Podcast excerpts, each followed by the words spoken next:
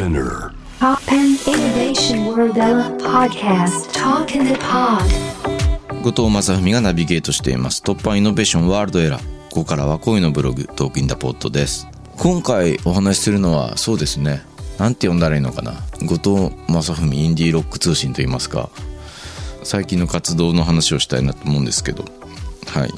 最近は本当に僕もやっぱり働きながら音楽やってる人の手伝いをすることが多くてなかなかやっぱりね配信がこうメインになってくる時代がねそうするとミュージシャンって、まあ、どこで収入を得るんだろうっていうところもあって、まあ、前はね一昔前はやっぱり CD の売り上げっていうのはすごくまあまあミュージシャンを支えていたと思うし、まあ、それが配信になってくるとそんなにミュージシャンの取り分って多くないみたいなところもありまあそこにまあ僕たちはコンサートをなんて言うんですかね一つのその活動の柱と見据えてねやってきたところもあってで何ができるかって、まあ、コンサート自体のチケットが売れて会場費を納めてその後の残ったものがギャラになるみたいな、まあ、そういう収益もあったんですけどライブの場でレコードが売れたりカセットが売れたり CD が売れるっていうこともあったんで、まあ、コンサートをやることと音源を作ることって割と密接にリンクしてた何年かっていうのが、まあコロナ以前はあってうん。そのファンの人たちはちゃんと作品をジャケットも含めて買ってくれるみたいな。でそれが本当に次の音源の支えになるみたいなところがあってね。まあまあ回っているところもあり。まだまあそこについてのまあなんていうコロナだから諦めたみたいなところは正直なくて。全開にやることはできないけど、まあ、少しずつ戻していきたいよねみたいな気持ちは多くの人が共有しているところではあると思うんですけどもね。まあまあそれでもやっぱりミュージシャンっていうのはアイデアが湧いたら録音したいし発表したいっていうところでね、まあ、いろんな人の手伝いをしていて。であのあのマップに参加してくれてこの番組にもゲストでなんか登場してくれた藤本くんにねこの間あのリミックスの仕事を頼んだんですよね。僕の友達のあのオットーっていうバンドがいましてでオットーっていうバンドのマイソンっていう友達ドラム歌いながら叩いててまあ本当に好きな人はみんな知ってると思いますけれども本当に素晴らしいミュージシャンで。彼がまあソロをやりたいって言ってね彼もなんか自分でなんかね NFT とかをやるんだみたいなことをブログでぶち上げていろんなことやってるんですけどマイソンはもう基本的に体当たりでやっていくんで思いついた方向にグリグリ行くんですよね。でそれが結構新鮮で最近一緒に仕事してて。で僕たちの働き方って良くも悪くも産業の側にこう寄りかかってるわけじゃないんだけどその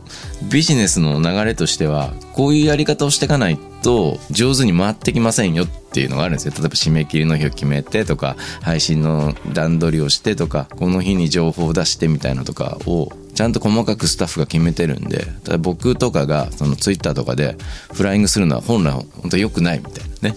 でもアーティストの側はそういったような感じでその常々自分のタイミングでいろんなことやりたいんですよね。でその僕のと夫のマイソンは友達のねとにかく自分のタイミングでやるんですよね。それがなんかね横で見ててめちゃくちゃ清々しくてまず僕にリミックスの最初アイデアのメールが来た時にはもうワンコーラスしか入ってなくて後延々インストが続いてるんですよね。繰り返しの。でこんな未完成の音源を送りつけてリミックスしろってどういうことなんだろうみたいな。普通完成形の音源を渡してそのバラバラにね噛み砕いたステムとかファイルとかそういうのをパラファイルとかって言うんですけどそういうのを渡してリミックスするんですけどそのあたりもめちゃくちゃざっくりとなんか来て。でも多分もうマイソの中ではめちゃくちゃいい曲になる予感がきっちり仕上がってるはずなんですよ。だからまだ出来かけのデモみたいな音源でも送ってくるんですよね。本人はもう確信があって。僕はまあそれを送ってもらったのは嬉しいんですよ。ななんでかっていうとそういうデモでも多分ゴッチだったらこの曲がすごいってこと分かるんじゃないかと思ってるから送ってきてるわけなんですよそのデモをね、まあ、そういうとこから付き合っていったんでその曲が育っていくのも面白かったんですけど。でベースは野生コレクティブの、まあ、僕のソロでも弾いてくれてるみちくんっていう友達がねまた弾いてたんだけどみちくんに連絡したらマイソの曲聞いたみたいなマイソの曲ベース弾くって聞いたんでできたのをその僕はまあみちくんがベース弾いたのもその後もらってあすごいいいベースだったよってみちくんにメールしたら「いや、でも最初、ワンコーラスだけ入って、延々後半インストのやつが送られてきたんですよねって、僕と同じ、全く同じ作りたてのその原石みたいなデモをみちくんも聞いてて、あ、みちくんも信用されてたんだな、みたいな気持ちになって。でもそういうパッションをなんかね、送りつけることってすごい